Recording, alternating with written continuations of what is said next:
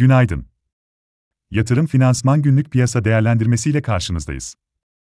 Bugün günlerden 30 Eylül Cuma. Küresel riskten. Kaçış hareketi devam ediyor. Bu hareketi destekleyen son 24 saatteki gelişmeleri, Fed yöneticilerinden gelen ek sıkılaşma mesajları, Facebook'un çatı şirketi Meta'nın tarihinde ilk kez toplu işten çıkarmalara gideceğini bildirmesi, İngiltere'de devam eden tahvil krizi ve Rusya'nın işgal ettiği bölgeleri topraklarına katacağı spekülasyonları olarak sıralayabiliriz. Amerika Birleşik Devletleri borsaları dün %1,5 ile %2,8 düşüşlerle son iki yılın en düşük seviyelerine yönelirken vadeliler ve Asya borsaları da bu sabah negatif tarafta.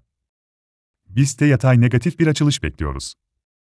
Ancak dışarıda satışların devamı halalinde BIST'inde bundan baskı görmesi, daha da önemli olarak, geçtiğimiz dönemde dışarıya görece pozitif ayrışan BIST'te cazip değerlemelere karşın önemli destekler altında satışların hızlanması beklenebilir. Ek olarak, bugün Eylül vadeli pay kontratların son işlem günü.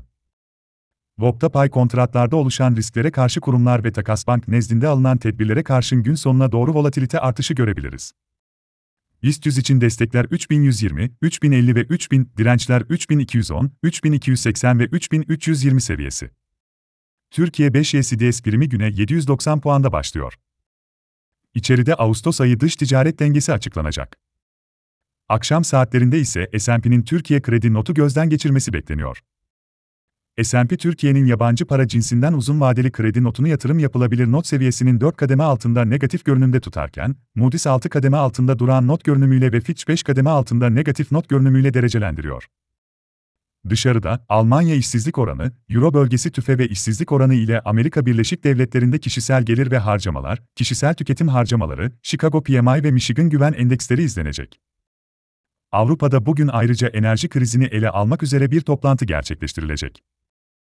Yatırım finansman olarak bol kazançlı bir gün dileriz.